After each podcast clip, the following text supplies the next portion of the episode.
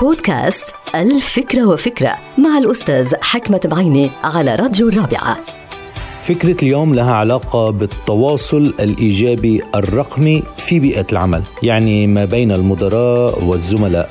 طبعا كلنا بنعرف أن التواصل الإيجابي لا يقتصر على الكلام المسموع أو على الرسائل المتبادلة بين الزملاء لأنه هناك طبعا طريقة أخرى للتواصل أو إضافية مثلا كيفية الجلوس أو ارتداء الملابس نبرة الصوت ولغة الجسد وغيرها من القضايا. ولكن في بيئة العمل الرقمي يعني digital communications الوضع بيصير أكثر صعوبة. لذلك على كل موظف أو مدير أنه ينتبه لمسألة التواصل الرقمي الإيجابي. استعداد أكبر خلال مناقشة الأمور على شبكات الزوم أو شبكات التواصل الرقمي.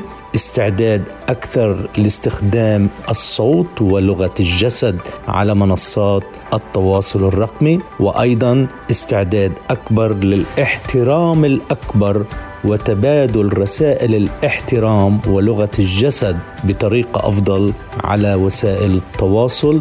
الرقمي ما بين الزملاء والمدراء.